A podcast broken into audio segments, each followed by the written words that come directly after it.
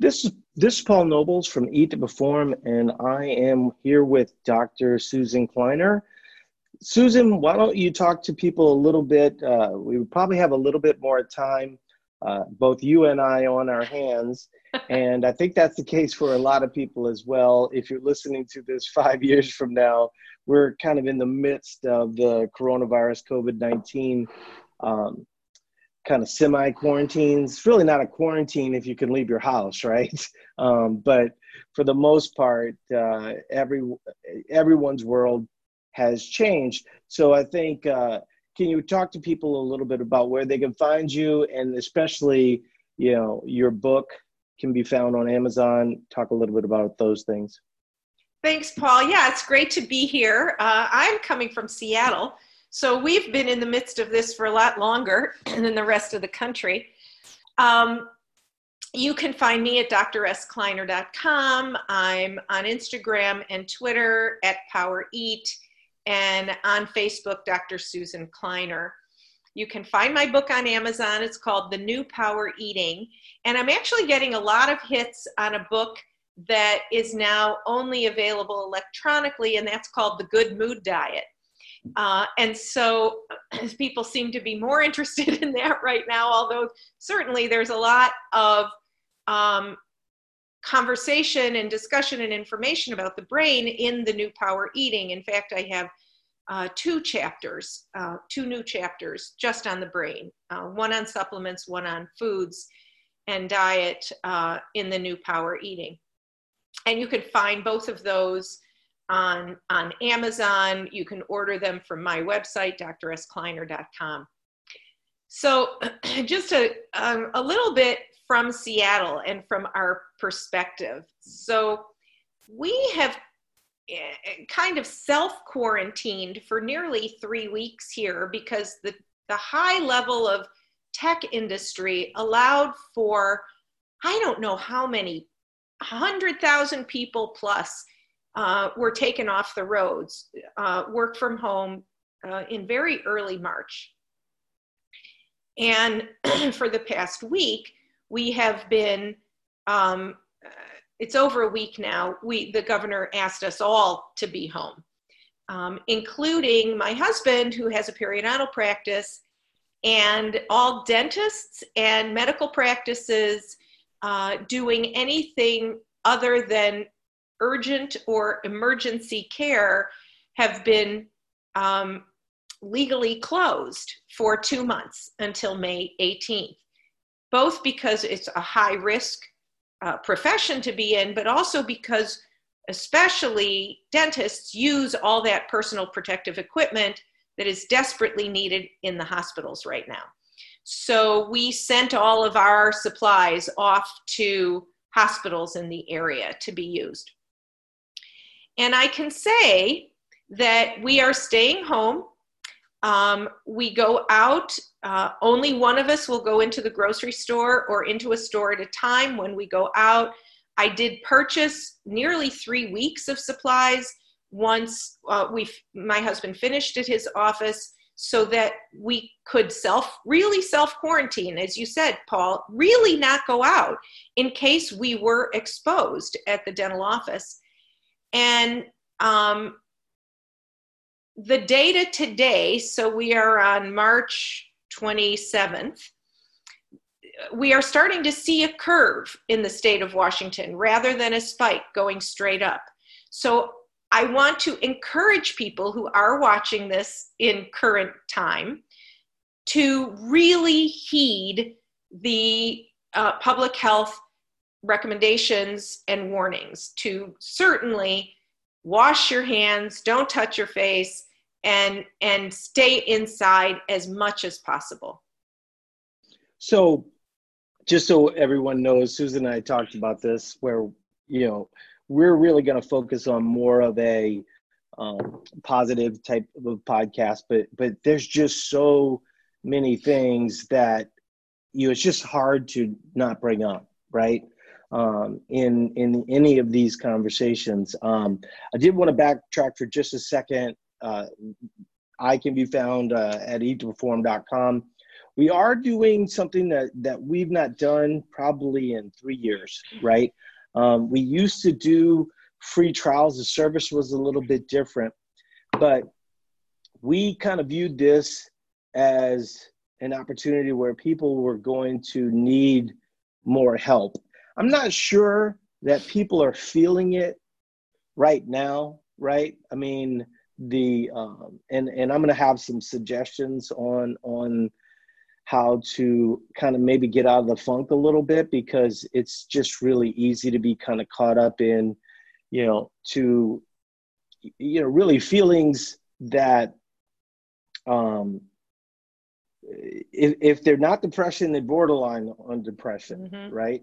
And so uh, we definitely wanted to to be more available for people, um, even with the, the the high level of service that we normally have, which we are normally operating at capacity, right?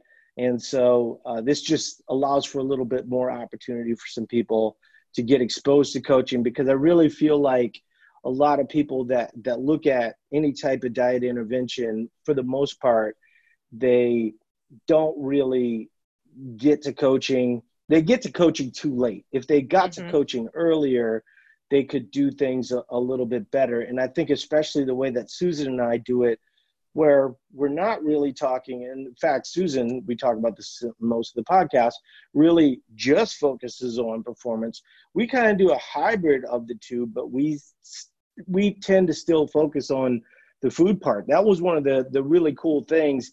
If you get a chance to listen to the last podcast, um, Susan broke down really good um, the relationship between cortisol and, and insulin and and basically how to manage stress and immune system health um, during moments like this, right? And I think it's uh, you know, there's been a lot of noise related to low carb diets and intermittent fasting, like really long intermittent fasting. And those things, especially in moments like these where you're really aggressively dieting, is just a bad idea, you know. And it's a worse idea this week than it was last week, right? Mm-hmm. It does feel like, I, I mean, it's surreal. it is surreal being involved with this right? And and just having your whole life changed. And we're an online business right? We're not like susan's husband or you know she does some online coaching and and that's where i'll i'll bring up the next part. Um, but for the most part like their family has has changed. My family really hasn't changed. Um, my wife works for a well-known um, financial company. So they're still kind of busy. But one thing that I was thinking about as you were talking, could Jeff Bezos hit the lottery more? I mean, like, not only does this guy have Amazon, which is obviously huge fuel for his financial engine, but he just bought Whole Foods too. So, so the two things that most people would need right now, you know, we couldn't get toilet paper you know, I, we might have joked about this last time, um, but luckily, you know, really early on, I just ordered, you know, what I thought we might need, and it said, well, you know, it's going to be seven to ten days, and it just got here, um, right. which which I'm like thrilled about. You know, um, I do think that uh, the grocery stores and stuff like that are starting to become a little bit more reasonable right? A lot of the bagels that we would buy or, or some of these types of things, um, you know, you're starting to see them show up on, on the shelves a little bit more. So, so that's a good thing. But I was just thinking to myself, man, the guy buys a grocery store chain after owning Amazon. You know, they're they're literally one of the the the best businesses as it relates to being protected in this environment right right, right. Um, you know it's been really interesting when talking about the grocery store and food and behaviors. Um, you know so many stories uh, you know what's what's hit us personally here two things. One is that we know that people's behaviors around food and shopping have changed and they've changed dramatically. It happens that my daughter works for a company called the hartman group and the hartman group is an anthropological group that studies food behaviors and food culture. And so they are undertaking right now and uh, work from home, um, but interviewing people virtually around the country about how the coronavirus has impacted their food choices, food selections, and shopping behaviors. And so that will be fascinating. And for me, when this is here in Seattle, I'd say it was, you know, so we were hit first. Uh, first case here was January 24th. By mid February, as we started to recognize that schools were going to be closed, there was no flour on the shelves. None, zero. And now nationwide, there's pretty much no flour. It's a supply chain issue. They're to, they can manufacture as much flour as we need, but it became a supply chain issue, particularly because um, typical purchasing of flour, wheat flour, had dropped based on the, the popularity of low carb diets. But the minute that families saw that they were going to be home, they wanted to be baking with their kids. So it's just fascinating watching all of this. Well, my sister literally just put a put a um, a meme up, and it said, "How can all the bread be going on when five minutes ago all of you guys were keto?" right. Um, which so I, do, I actually, know, I, I, actually went up to the went up to the mill yesterday in in northern um, uh, Washington. It's a wonderful mill to get flour because I couldn't get any flour. And if you follow me, you'll see that I am a big whole grain baker. And so, and I, if you're interested in starting this, it's a wonderful thing to learn to do. And it is super healthy. And we've had the whole grain discussion and how critically it is to be eating whole grains to fuel your immune system and keep your metabolism going, uh, fight inflammation, uh, whole grains. So if you're interested in following me there, I am posting really great resources on how to learn how to bake and all of that.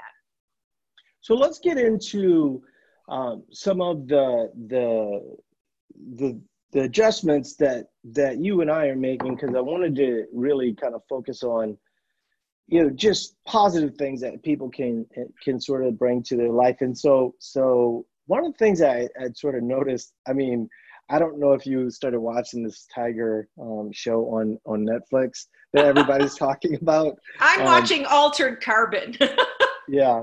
They um so we we did watch two episodes this thus far. And last night we were just like you know what? We need something uplifting.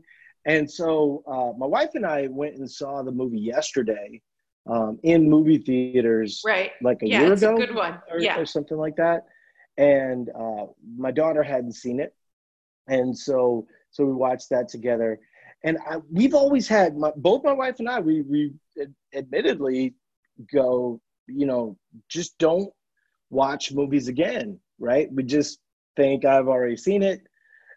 That's one of the, the advantages of aging, I think, is that uh, you forget, you know, the majority of the movie. Um, I think partially because you've got other things going and then you've used it as a distraction in that moment. So I think what we're going to be doing is is looking for more of those kind of uplifting movies from the past. There is a podcast. Um, podcasts are, are a big, huge thing right now for me. Um, I just find that it's very difficult, you know, as a sports fan, as an example. Um, um, I have an interesting story. I feel you. That. yeah, but as a as I have an interesting story um, that hits home for you, but um, I, I find that watching the people debating about free agency or whatever, you know, is not really interesting to me. I'm much more interested in these long form podcasts. And uh, it's funny because I know that that you've worked with Sue Bird in the past, and you've had some some uh, you know experiences with Megan Rapinoe. And I listened to a podcast, the JJ Redick podcast with them uh, last night, and about a week ago they were on the shop also on HBO. Oh right, yeah. And every time I listen to them, every time I, I hear them talk, first of all, I think that this is such a wonderful time for women's athletics, right? And and really feels like a, a springboard for you know women's athletics. It is interesting though because like my daughter, as an example, I was watching the documentary Women of Troy, which is the story of Cheryl Miller. Uh, but but backtracking for just a second, but Sue Bird and, and Megan Rapinoe feel like the couple America needs right now, right? Um, they're just they're just so so fun to listen to. Um, and you know, on the JJ Redick podcast, they were talking about the workouts they were doing, which is is is just silly workouts because we're right. all doing like these silly workouts. She's but got her niece going. She's got her niece doing the the, the basketball routine podcasts. It's a, or or uh, uh, little videos. It's great. Yeah, and then um, so we I was watching the Women of Troy documentary on HBO, which I really liked a lot. It was it was basically the story of Cheryl Miller, who's thought to be the best female basketball player of all time. Um, her career was cut short because of an injury, an injury mm-hmm. that if you had now, you would be able to just get a, a surgery and, and people right. recover from six months. And back then it was a, was a, you, it ended your career. And uh, I was watching it with my daughter, and my daughter's not, you know, she ran cross country, but that was about it, right? She's she she does drumline, which is very athletic, but for the most part, she's not really interested in female athletics, right? She's not even interested in the U.S. women's national soccer team, which you know a lot of younger girls who play soccer you know do tend to kind of come up and and and then they start to idolize those people and then and watch them um, but it seems like there's there's more interest on the male side in female athletics than it can be on the female side a lot of the time because there's a lot of other things. I'll just give you an example. There's way more women that watch The Bachelor, right, than would watch any female athletic activity, right? So, so the my point being is that if you're a man in Minnesota, right, and The Bachelor was on or the Minnesota Vikings were on, you're watching the Vikings, right? I think if if you had the U.S. Women's National Soccer Team on even if you're really into soccer and the bachelor is on i think a lot of women choose the bachelor in that instance and i i, I just wonder I how think it's, I think it's it. very I think it's very individual. You know, I have to say in my family, our personal experiences are very different. In my family, I'm the sports fan. My husband would never, unless he's just being nice and hanging out with me, would never watch any kind of sports um, that were any kind of team sport. He just doesn't care. Um, in my family, my brother, who has a daughter, uh, they together wa- have watched sports um, her whole life. And when she has her girlfriends over to watch The Bachelor, he watches too. Um, and this is a 65 year old guy, you know. Um, I think that the boys uh, or the, the the guy friends of my daughters uh, will watch the shows that they're watching, uh, and the girls will watch the shows that the guys are watching um, because of community. Um, and sometimes it's sports, and sometimes it's other stuff. Sometimes it's sci-fi.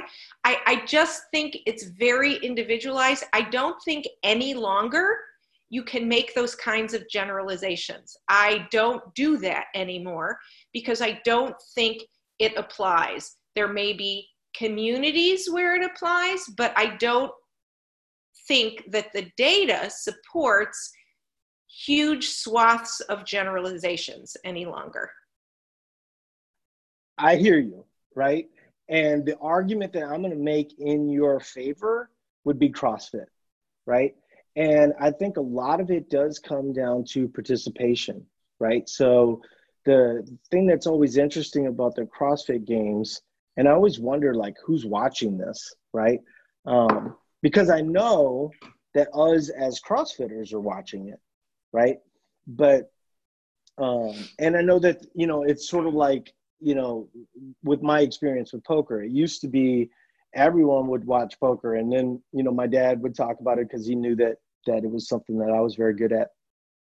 And then he would talk about hands that were being played and things of that nature. And then years later, you know, it kind of kind of niched down to kind of the people that participated with the the large amount of viewers.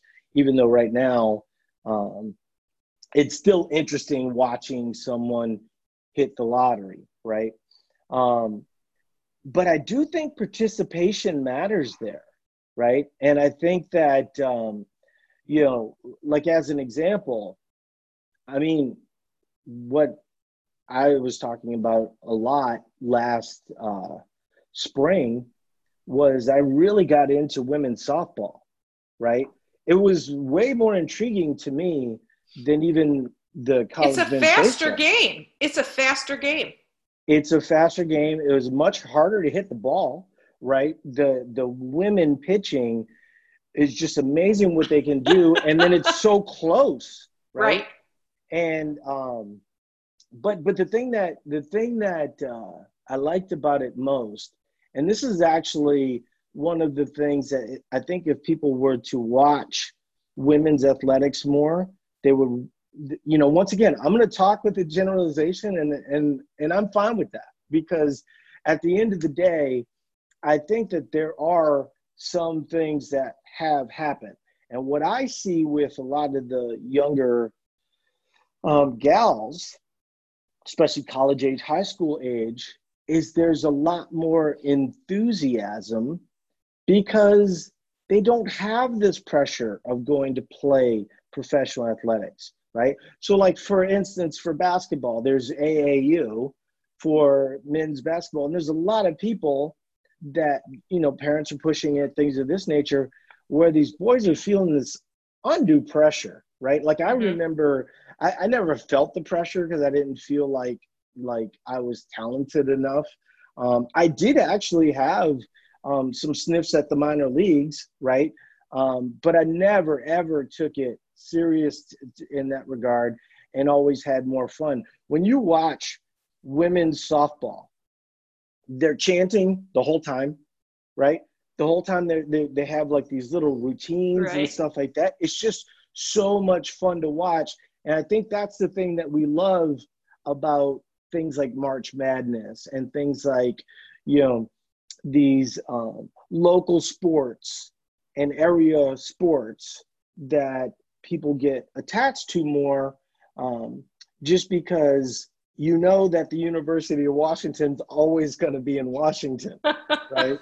and, and, I always think that that's interesting. And so I feel like uh, if you know once sports comes back, if you get a chance, I think you know just kind of keep an eye out for that, right? Because I I just feel like this pressure of I play baseball so that eventually I can make it to the major leagues.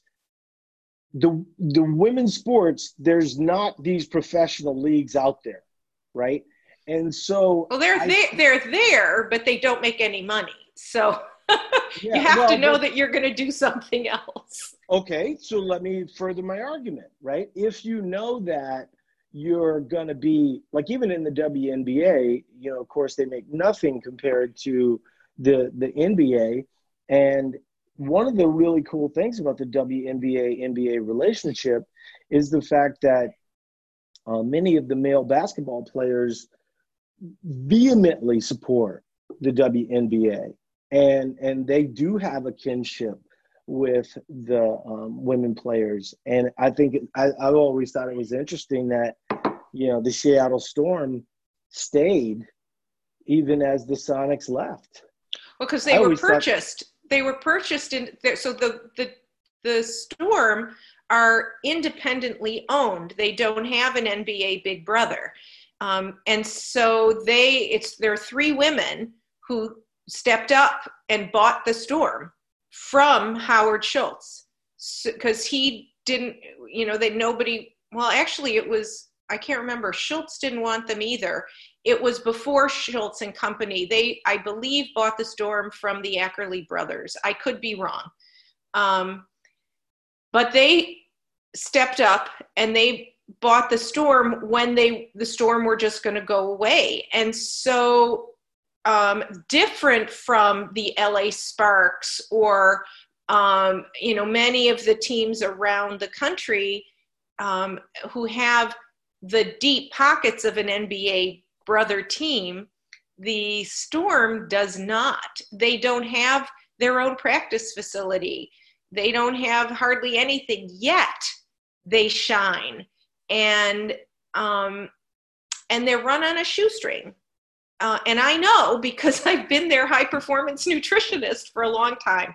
And yeah, so, so it. the, the, the, it is the sense of community here. So in the past couple years, the storm has outpaced the rest of the teams around the rest of the league in filling the arena. And I believe in their championship year 2018, they filled the arena 11 times. And so sold out. So the community is starting, it, it, it takes time to build community. Now, the WNBA has been around 20 years.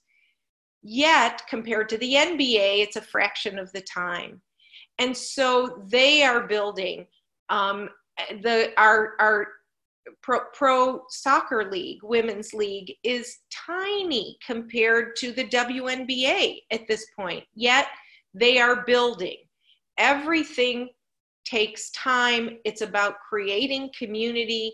They are learning as they go, as they get the the support from the male leagues um, in not money, but recognition, like you're saying, like what the NBA has done with the WNBA and the partnership that has been growing there, it makes a huge difference because otherwise they're invisible.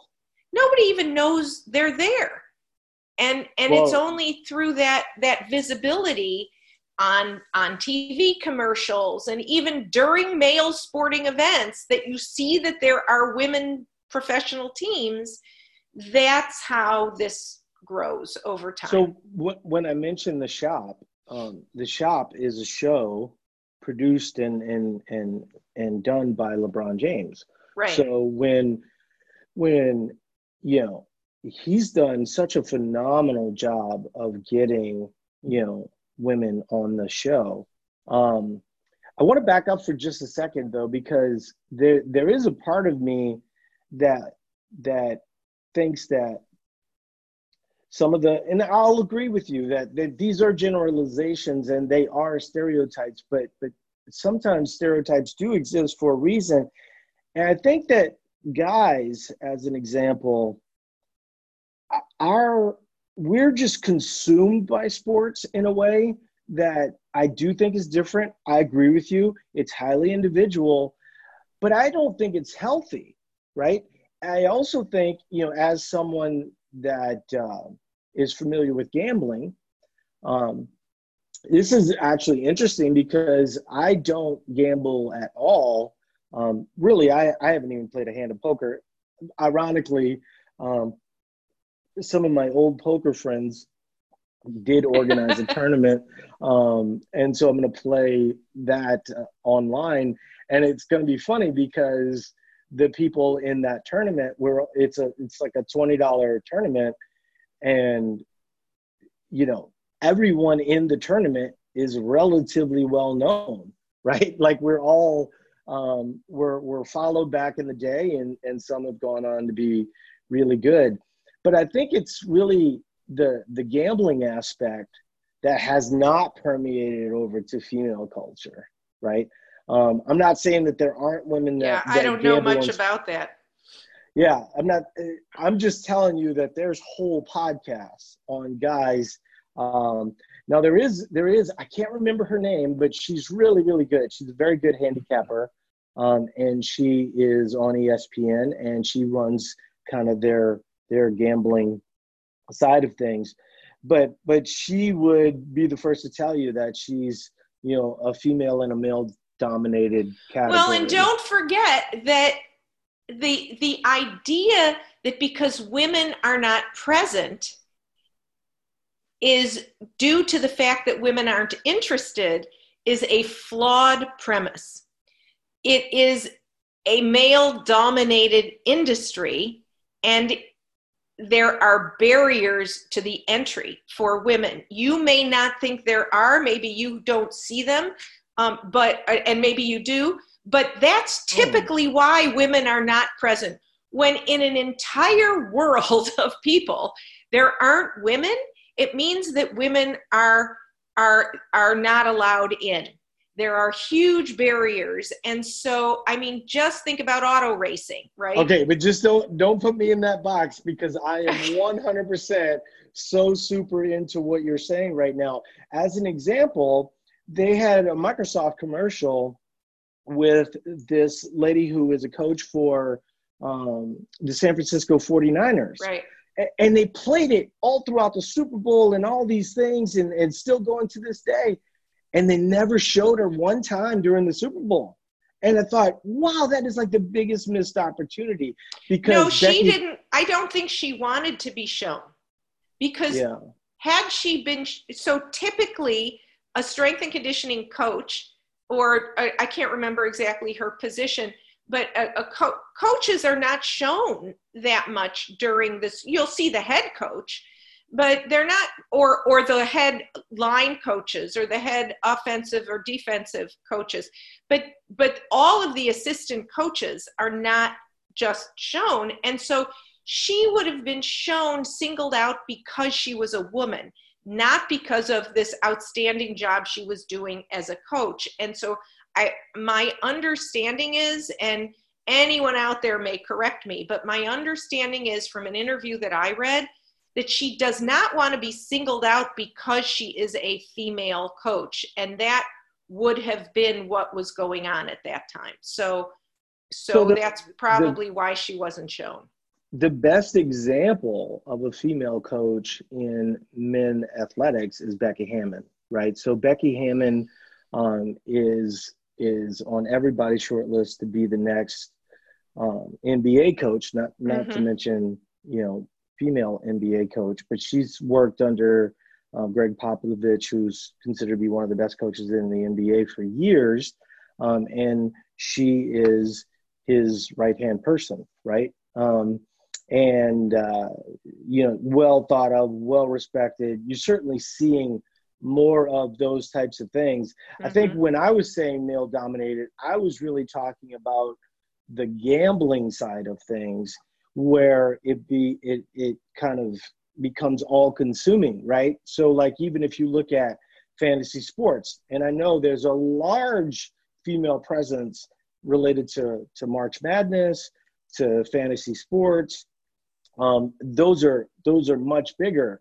Um, but in terms of putting a hundred dollars down on a game and watching the game that still is very male dominated um, and like I said, it's all consuming as a man. And like even at a time like this, it's it's sort of difficult to kind of separate the two because a lot of times, you know, on ESPN, they have a lot of shows that are kind of half entertainment, half sports. I watch one that's highly called highly questionable um, they do, by the way, you know, it's kind of interesting that as we're having this discussion, you know, when I look at some of the best correspondents on ESPN, um, Ramona Shelburne, uh, Mina Kimes, Sarah Spain, Katie Nolan, right? These are all super well known.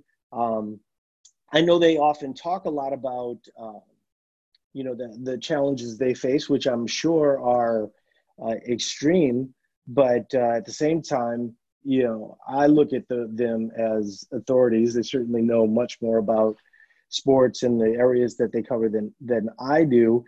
But there's this other element of kind of entertainment that I think is is sort of fun.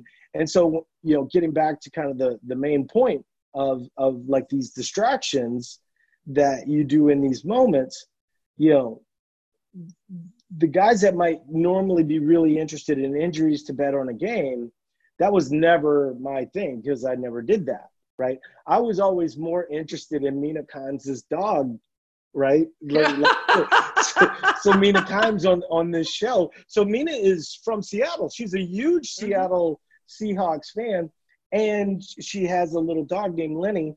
Right. And and so Lenny is like uh, a big part of the show and i i i agree that it's a generalization but even like when i look at the the the female correspondents that that i watch and that i like their wife their life does tend to be a, a little bit more well-rounded than a lot of the guys that that often it gets cons- it consumes them right um, and so I'll just speak for the people that I know, and maybe they're a small minority because it, it is true. You know, I mean, there's probably a good majority of people that watch things without the need for having money on it. I'm certainly one of them. You know, I just like the two to three hours distraction. So, um, yeah. So one of the things, so we've already kind of gone a little bit long, but I think it's an interesting discussion. I think at the very least, people want to hear something different than you know the press briefers that we're getting twice a day which honestly like megan and, and sue talked about this it's almost feeling like a bit too much at this point because there's not a lot of new information. Right. And i'm i'm not really sure why we're doing it because it i think collectively it it's it feels like a black cloud over the country right? Um but well, what they said is, I, I think that I, I want people to not have anxiety, but I want people to understand that science matters and you need to follow the public health recommendations. And if it takes having some fear because of the, in order to accomplish that, that's okay. But the constant drone of conflicting information and and like you said, and information with no purpose um, it is is its own negative distraction and away from for instance if i'm if my husband and i are stuck at home for two months with zero income and having to support ourselves and keep our business oh, our lights on so that there's something there when we open two months from now. I know that i may never retire and i may never have another vacation. So i'm going to really enjoy this two months because i am stuck in this two months. The whole world is stuck in the middle of this so it's all about attitude and finding an attitude adjustment. And I'm lucky I'm at home with a spouse that I get along with. I know there are people who are at home with somebody they may not get along with, or they're at home alone.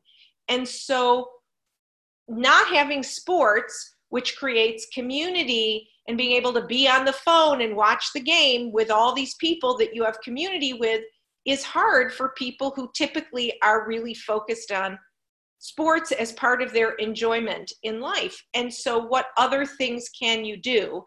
And and it's getting creative and and and getting the sense that all right if our stress goes up as we talked about last week our immune system goes down.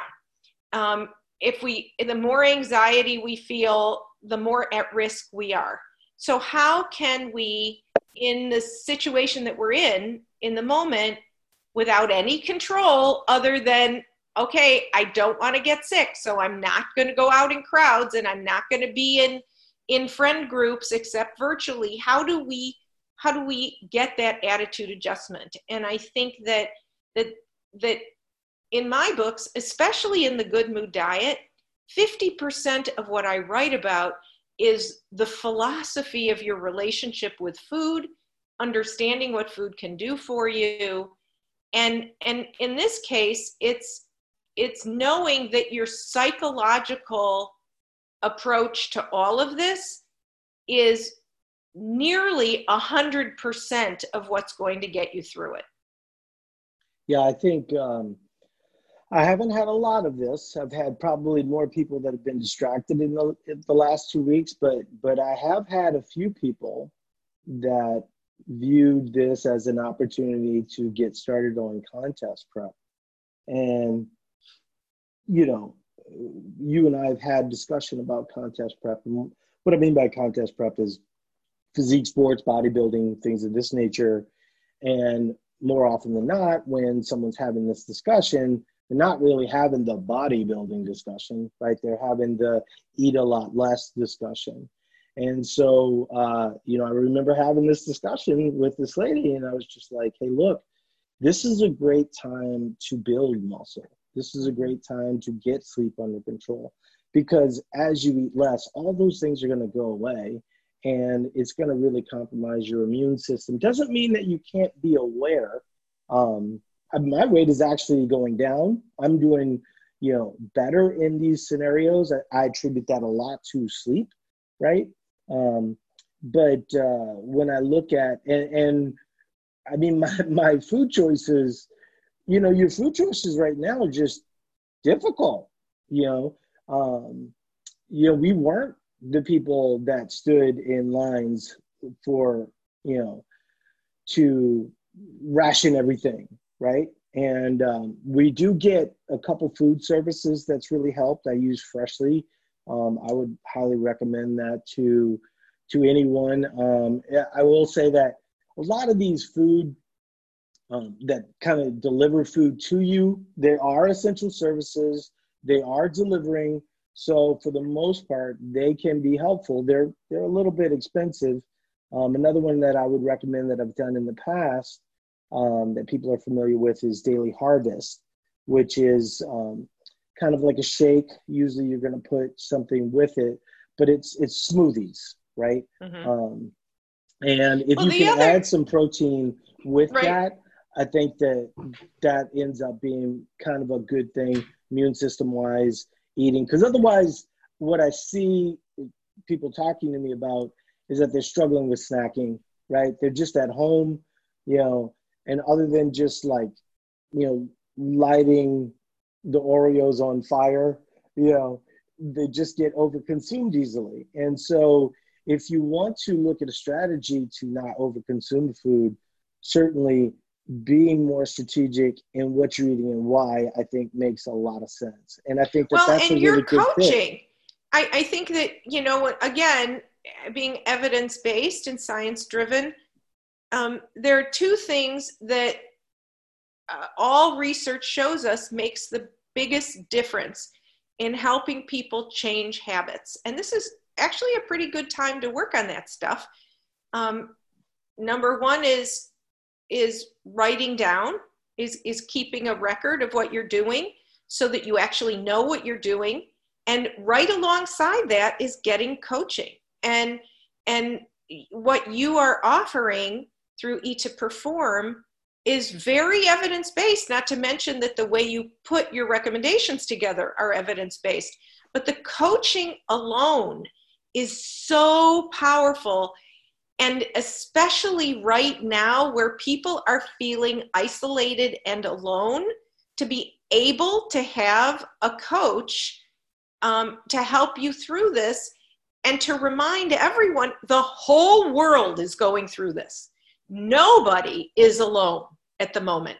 The entire world is going something like 192 countries right now we know are are are suffering along with us. And so so um, the coaching is really important. Um, along with the food prep delivery are csa boxes. So the one thing that's going to be hard is getting fresh produce and so and and our fresh produce growers our farmers where we love to go to the farmers market we can still get that and we can still support them by taking part in the csa programs that they have meaning that you pay upfront maybe it's monthly um, that you give the farmer uh, um, uh, you know, you pay them ahead. They deliver weekly, and they are they a lot of them are delivering to homes now versus to central locations for pickup. And you can support your local farmers and keep them in business, and you can get fresh produce. They have recipes. Uh, um, they, they have online programs. You can write to them to get advice. It might not be the produce that you always buy yourself, but you'll have the opportunity to try something new and you have the time to do it right now. So I think I look at this, it's always is your glass half empty or is your glass half full? Finding for people who always see their glass half empty, this is a golden opportunity to try and adjust that attitude, um, to communicate with a community of people who are in the exact same boat you are. We are doing virtual meals. Um, in my family, my children are each living on their own and no one can come home. And so we said, okay, on Sunday at noon, everyone have your, your lunch ready and we're going to all go on FaceTime together. And so we had a virtual meal. Virtual meals are incredibly important because we know family meals or community meals are stress reducers. And they help us reset so that we don't partake in risky behaviors. And we know that that affects children growing up. It affects us now too. Yeah, and I think um, you know we've actually did a meetup. We've we've had um, more meetings with the staff at Eat to Perform, um, just because we need that community, right? And then I think, um, you know, we did do a meetup last Saturday. We're going to do more of those um, to where, you know, we can kind of have that social element, right? Because um, I think people need that. It's actually funny because uh, um, through the, the poker tournament that I'm going to be playing with my friends tomorrow, we'll all be on Zoom. Um, my wife, her book club is going to be on Zoom right? So I, I really think that a lot of the things that we're going to figure out, um, we can replicate in different ways. And I think there's going to be a lot of positives that, that come out of it. And it's interesting that you mentioned the thing about retirement. Um, the I, I I don't know if it was you and I that had this discussion um, or or who it was, but I just see a priority shift that will just need to happen, right? And I I I've been lucky enough to be able to travel. I know you have as well, and there's just a different um, quality of life at various stages, and you know a lot of the things that that maybe we consider to be necessities. I wonder if we're going to see those things as mm-hmm. necessities after this, mm-hmm. right? Because, um, you know, my wife and I, we had we had been determined to retire at 55. There's nothing that changes related to our 401k that's going to change that. Now, does that mean that we're not going to work? No, they, we we you know the the idea wasn't that we wouldn't work. It was that we would work differently right? We mm-hmm. would we would work towards things that that you know kind of fill our souls. Now luckily in the case of you and i um, we are working with people. We are helping people through things that they genuinely struggle with um, and so there will be never a scenario where Paul's not involved with each form, just so everybody knows that even after 55. But, you know, what I think you'll see is more travel, more, you know, I remember saying this and, and, and I would challenge you to, to think of one as well. Um, and then we can end the podcast on that note. But uh, I was in Costa Rica, and we were driving through Costa Rica, and it was it was it's a very weird experience driving in a foreign country because you know you're not necessarily accustomed to the signs. It's not your same language, and I remember driving through all the, the little small towns, right? And um, open air houses, um, things of this nature. And I said to my wife, I was like, who's got it better other than? And I think most people, the, the challenge I was getting to my wife was at least consider the fact that they have it better, right?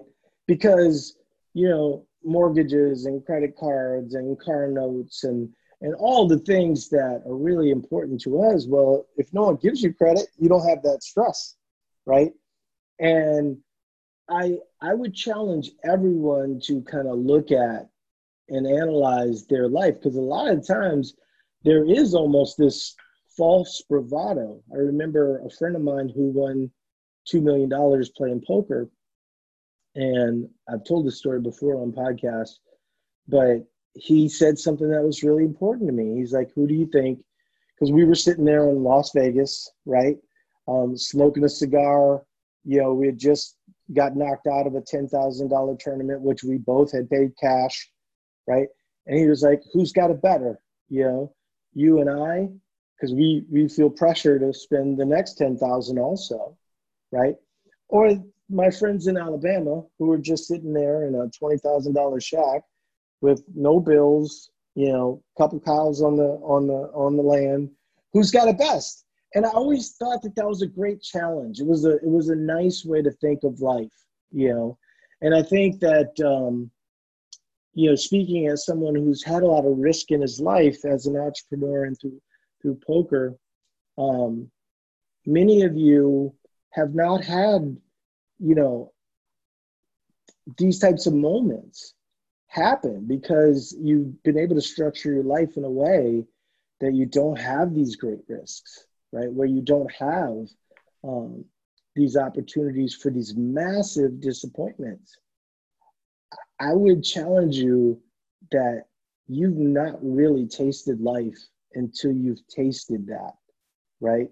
And it's not just what I what I remember the most. I always kind of joke about it because it's like the the moment where you're like inside your closet turning the lights on and off and wondering how you're going to make it, right? But it's just it's maybe not not to that level, right? Because that's even a joke. I've never done that. Um, but like tasting severe disappointment and coming back from that stronger just just really it, it just defines you more than any success that you might have where you've had no disappointment right which i know we've all had struggles but i'm just saying that sometimes the deeper the struggle the more you overcome and the the better you feel about it long term right? But so so backing up for just a second and you can take this in any direction that you want to go but i know that you've been many places. I don't know how much of the culture you've been able to experience and things of that nature. Um, but have you do, do you feel what i'm saying? Like there, there's people well so there's there's i mean you know there's there's a whole host of concepts. Um, yes so i mean we have been in guatemala doing homestays where people are living with dirt floors and no you know barely anything. Uh, we you have three generations of families living in one tiny place with you know one big room and one or two maybe bedrooms and and just enough to get by.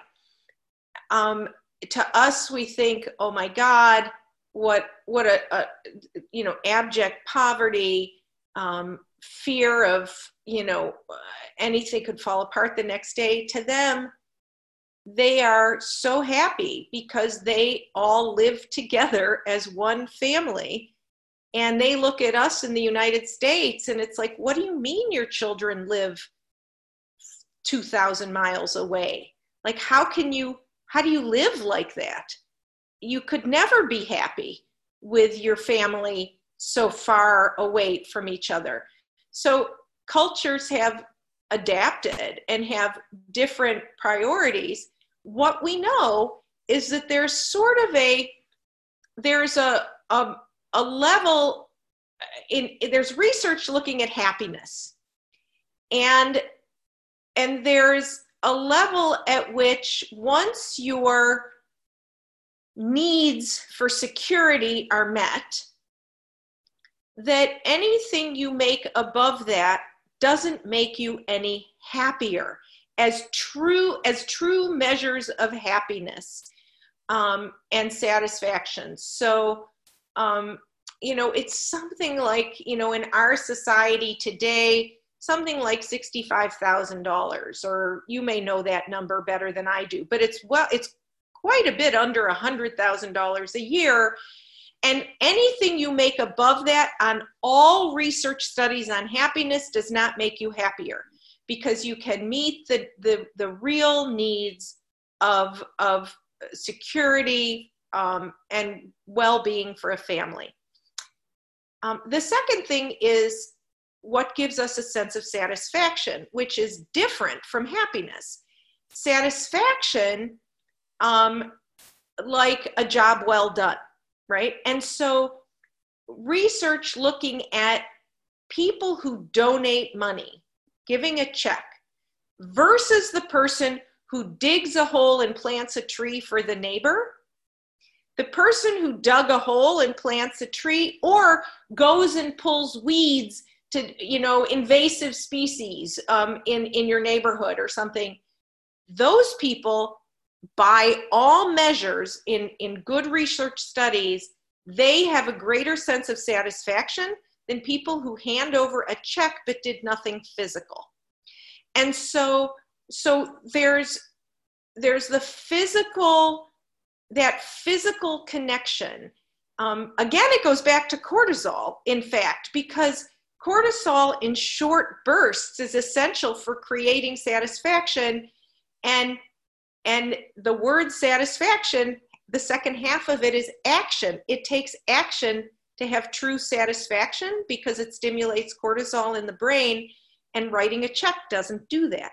So, so there's so many pieces to all of this, and and again, it goes back to for me doing the things in your community. For instance, in our, in my little suburb, in my community here, someone has created through that next door app uh, where we're all connected as a community a helpers line. And so people have signed up young people are are buying and delivering groceries and essentials to folks who are are more at risk right now and are afraid to go out of their homes. And so that action helps us feel a lot better, whether it's the woman who created the online program or these younger people who are going out and supporting others in their community who who are have to be more restricted. And so so there's there's I think so many different measures. Yes, some people are very resilient and they come out of of a difficult time